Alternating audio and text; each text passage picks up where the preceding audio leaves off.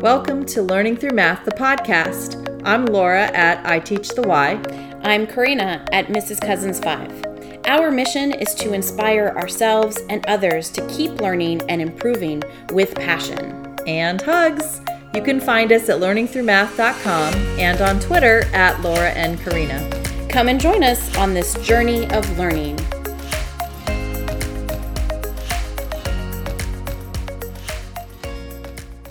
Thanks for joining us. We are recording this in February of 2021. And welcome to episode 34 Article Review Avoiding the Ineffective Keyword Strategy. This is another one of my favorite articles. It's a good one. we want to give a shout out to For the Love of Math, who gave us a five star rating and review on Apple Podcast. This person wrote in the subject line Teach like a pirate. These two have lots of treasures to share. I appreciate these pirates navigating the ocean of math education literature. They share nuggets of instructional practices and resources. Their ideas are always easy to implement and student centered. I have truly enjoyed listening to this podcast on my commute to and from school. oh my gosh. Yay! That, thank you. Thank you. Thank you so much. That, uh, wow. We love that. We really do. we really do. And I, I mean, we really try to think of things that you can do in your classroom right away because we're teachers. We do this, we try it in our classrooms Mm-hmm. immediately. And I mean, that's what good PD is for me is something that I can tomorrow Use. try and Yep. use and do with my students. My reflection for this week remember, I talked about talking to one of the academic tutors in a couple episodes before? Yes. And she said to kids, You're so smart when sh- they got the question right. Yes, I remember. And I was like, oh no. Ooh. so I, I recommended to her to change her words Right. and to say to the kids something like, I like the way that you thought about this, or I like the way you, whatever it was. Kept going and didn't give up. And I asked her today, I said, So did you change the way that you were praising kids? And she said, I did. Oh, I said, yay. So what did you say? And she said, I said things like, I like the way you looked back in the text Yay! things like that. I was Perfect. so happy. Yay. So at least I made an impact on her, which will impact the kids that she's working with. Yes. Having yeah. that growth mindset. Absolutely. Mm-hmm. Good news. Good news. I learned something new this week. Oh, So did I. You did? Oh, I know what you're talking about. So I actually learned two things because I learned that too. Because I called you or You did, texted you. yes. Like, help me do this. Oh my gosh. Well, let me start with mine. Okay. It was Howie Wah on Twitter Mm-hmm. posted a f- I think a few years ago. I I actually found it on another website i- his tweet and Mm-hmm. I know which one you're talking about. Yeah, and I retweeted it. I took a picture of it and a picture of a picture Mm-hmm. and retweeted it. And I had no idea because, of course, I'm in fifth grade Tell land. people what you're talking I know, I know, but I have to give like background to Okay. it.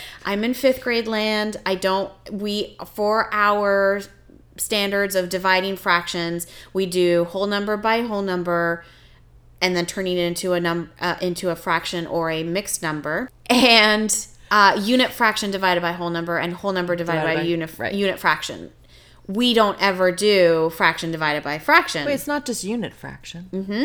It is in fifth grade? yes yes just unit fraction Okay, I believe you. Yeah, it's just uniform. That's why keep change flip is so unnecessary. Oh my They gosh. need they need the models. They need to see it and draw it and yes, that's why. Yes. yes. Yes. Okay. Same ditto absolutely. Okay. Because of that, I don't I I haven't really gone beyond what I need except for this year I guess I was ready. but I didn't know on this t- tweet Howie said that you can absolutely divide fractions like we multiply them and just yeah divide across numerator divided by numerator denominator divided by denominator at uh, what So of course I had to try it. A I- few- yeah, I a few tried- times you well, did. and then I tried it again and again and again, and I I like noticed some some interesting things that you could if you change it so that it's an equivalent fraction, then it makes it even nicer. Especially if you have something like one third divided by one half. Obviously, that's not It's messy. it's messy. Three Right. divided by two It's is still not so bleh, nice, right? right. but if you change that one half to three sixths, right because six and three are compatible. right, or the opposite, however Right, you know how whatever right. makes sense. Yeah, now you have numbers that are really easy to divide. But you still have a big question that's lingering. The big question is still why does this work? Right. I did And pose like it conceptually, like how does it look? So that way, because I, we did, we were going back and forth on Twitter on this. A Mm-hmm. lot of people started engaging with that tweet, which was great. But I also somebody showed using algebra Mm-hmm, like why it actually or how i guess more how Mm-hmm. how it comes to be that it really That, is the right. same right as just multiplying the reciprocal but the question still is why Mm-hmm. like how visually does that work Now you're making me think when we were discussing Nix the Tricks, if that's in there. So we'll have to look that up. right i mean it's definitely it looks right now like it's just another procedure Right, right. right that it could be another algorithm Mm-hmm. but it's still interesting none, nevertheless like I, I Right. still am very intrigued that this like Well, this was like a hidden thing that i didn't know about A little gem. This is why I love math. just just layers and layers of patterns and discoveries just waiting to happen. My good news is that I learned something new on Excel this week. Yes. I don't use Excel except to download the data and just look at it. I don't Right. do anything with Excel. Well, the thing I had to ask you, and I t- texted a few of our other friends, and then en- ended up FaceTiming our friend Susanna to say, Yeah. "How does this work?" And she was like, "I haven't done this in a while, but uh, let me let me look through it." And so we figured it out, and I was like, "Oh my gosh, I learned something new on Excel." Yep. which I did not know. Yeah. And people, it was changing the letter case. Some of the students' data had their names all capitalized, some were proper. I Googled it, I did. Yeah. I tried three different things that people suggested. It just wasn't working. Yeah. I, but I figured it out. You'll have Now- to show me how you did it. Yeah, I was because just gonna say, I'm I'm gonna- wondering if we found it the same, Same, way. same way. We'll, okay. have to, we'll have to check our notes. All All right. right. let's get into today's topic. I think it's going to be a big one. Mm-hmm. Avoiding Isn't everything always a big one? Yeah, but I mean, I know that we could talk about this for an hour. Hours. Yeah, at least. Right. In the minimum. But we're going to keep it short. We're going to try to keep Condensed. it uh, under 25, like our other episodes. Mm-hmm. We're really looking at avoiding the ineffective keyword strategy by Karen Karp, Sarah Bush, and Barbara Doherty. I feel like I, I mean, I do know Sarah, but I feel like I know Karen and Barb now, you know? And they are the same authors. of 13 rules that expire that we've already discussed. what we're going to do because it's such a rich article we are just going to kind of sum it up and give little We're going to give a gist just our taste. our favorite things. Yes. Right? Because we really don't have time to discuss the entire everything thing. right And it's only what like a 5-page article, but It's- it's so much Rich. yeah yes you have to read it if you have not read it yet Mm-hmm. of course we will link it in the show notes please please read it share with other teachers Yes. this is something that needs to be shared needs Yes. to be shared all right let's start with the limitations so the limitations of using keyword strategies Mm-hmm. and we're talking about keywords like how many and in all oh, it, I knew in all was coming out of your mouth. How many more? Mm. and of Uh, I saw of a lot in that article. Mhm. yeah which i am guilty of Well, that's how we were taught. but but it's because multiply so of course this is multiplying and and fractions Mm-hmm. and decimals and it's part of you know and it's the first time they're seeing this it's it was really i i have Hard. Uh. fallen into that trap of saying when you see of, you know it's part of, so it's going to be multiplying or dividing. You know, Okay, like all you're right. But yeah, I have to. I just have to catch myself. Mm-hmm. Well, I all. was also thinking when I was growing up and teaching middle school math back in the day, when we got to percentages, because my Mm-hmm. little formula in my head is percent over 100 equals is over of. Did you ever learn it like that? No. Yeah, that's how I always set up the percentages. So it's whatever the percent Yeah. is over 100 equals whatever is by the is word, whatever number is by the is, and whatever number is by the of. So if they left out the percentage, so it'd be x over 100 equals, you know, if they'd say five is what percent of 20. There you go. 5 over 20 equals x over 100. You're looking at me like you've Oh, wow, never No, yeah. I haven't. Yeah, that's what made me think of when when I was reading this and it said about of Oh. percentages. Huh. See, learning more new things. Every day. So we're only going to talk about 2 out of 5 of the limitations about using keywords. The first one we're going to discuss is uh, number three. It stated many don't include keywords. So, word problems. Many word problems don't, have any keywords. Right. The example they give in the article is 45 children ride to school. If 18 take the bus, how many come by car? See? In that, nothing.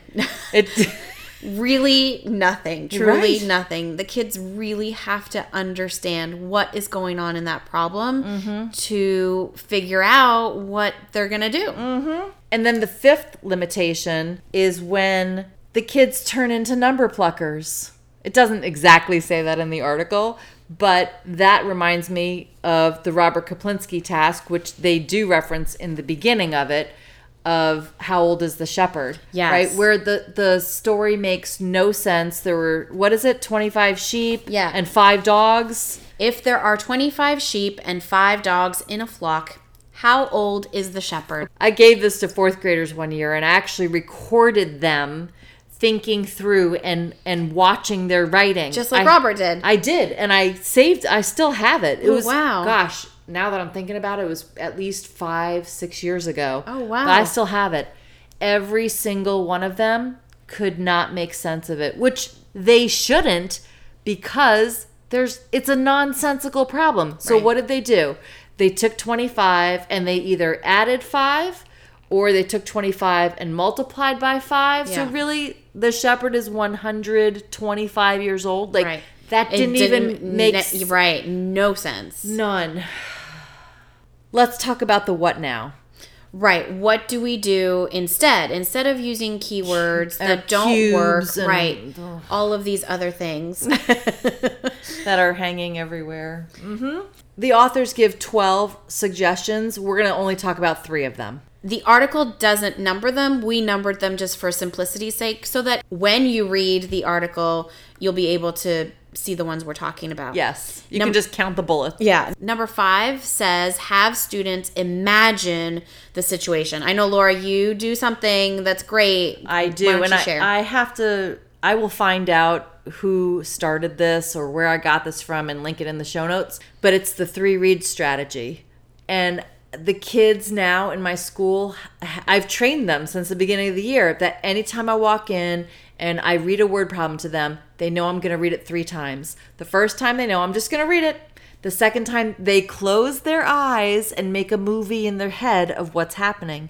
The third time, I stop after each phrase or sentence or section, whatever makes sense, so they can draw a model or some kind of visual representation Yeah. to solve this. I love that. It's so important. And you know, we we talk about it even in reading about how when you read something the first time it's it's a cold read. Right. The second time it's a warm read and then the third is a hot read. Ooh, okay. There you Never go. heard about it There like you that. go. Never heard of it like that. The tenth suggestion they said is to include an advanced organizer. Yeah, and that's a intro I don't know why they gave it that he- heading. It's but I I guess I understand, but it's really ask the question first. which makes so much sense to me now. I'm so glad I reread this yeah. because I I don't even I didn't even think about doing that. No, I want to try this. I have never tried this. I don't know if I ever have either. So that's something that you and I are going to put on the front burner this week. Yeah. When we get to a word problem, go to the end first Flip and it. read the question. Totally. And then give them the information. Let me give the example just so that you know what it sounds like. How many more stickers does Emma have than Jack? Emma has 14 stickers, Jack has eight stickers. I mean, I feel like that really does make a Yes, difference Totally. because you're. we're- It, it, and that's I, that's one of the strategies that we teach in reading. Read the question Questions first, first. before reading the the passages, right? So that's something that we can borrow or steal from reading. There you go. Not keywords. right. What you need to do in reading. Yes. The 12th suggestion is to give students a problem without a question. Mm. Now, we talked about numberless word problems, you and I, didn't we? Before yes, recording. before recording. And that's definitely something that if you've never explored listener, you should definitely look up numberless word problems, which we will link in the show notes. However, giving students a problem without a question. I have done cotton ball catapult year after year after year. I love to use it in the line plot section Yeah. with fourth and fifth graders and especially because we can get to a fraction if i'm using you know h- half or a fourth get to the nearest fourth of an inch or half an inch or whatever measurement unit that i want to use Right.